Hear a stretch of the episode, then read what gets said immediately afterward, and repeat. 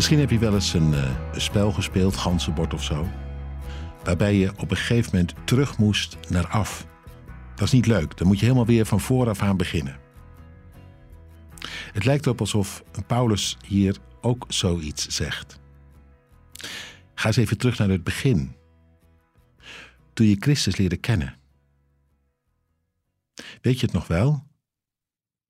Hoe hij uh, toen je leven inkwam en je ontdekte, zo had hij geschreven ook in hoofdstuk 2, dat jouw leven met Christus mee de dood inging en dat je met hem mee bent opgestaan, dat al het oude je was vergeven en je helemaal vanuit de geest opnieuw in het leven werd gezet?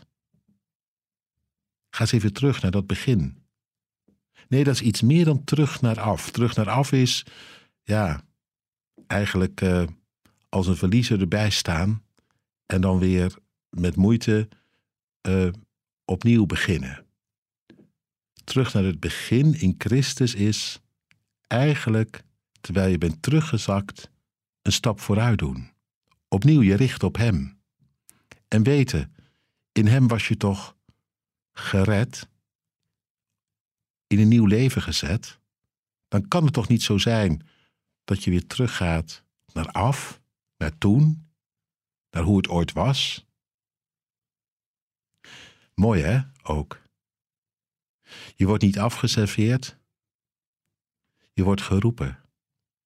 Weg uit dat waar je in bent, teruggezakt naar dat genadige van Hem.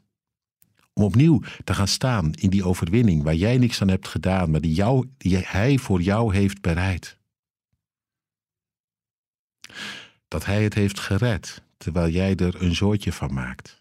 Ik vind dat eigenlijk zo genadig dat Paulus zo radicaal je opnieuw richt op Jezus. Niet zegt, nou zet eerst je beste beentje maar eens voor en bewijs je maar eens een poosje en dan kijken we daarna wel weer verder. Nee, gelijk, regelrecht. Je hebt Christus zo niet leren kennen. Je weet toch wie Hij voor je is geweest, wat Hij voor je heeft gedaan. Richt je dan opnieuw op Hem en ga ervoor. Waarvoor? Nou, voor dat wat je in Hem gegeven is. Laat je voortdurend vernieuwen.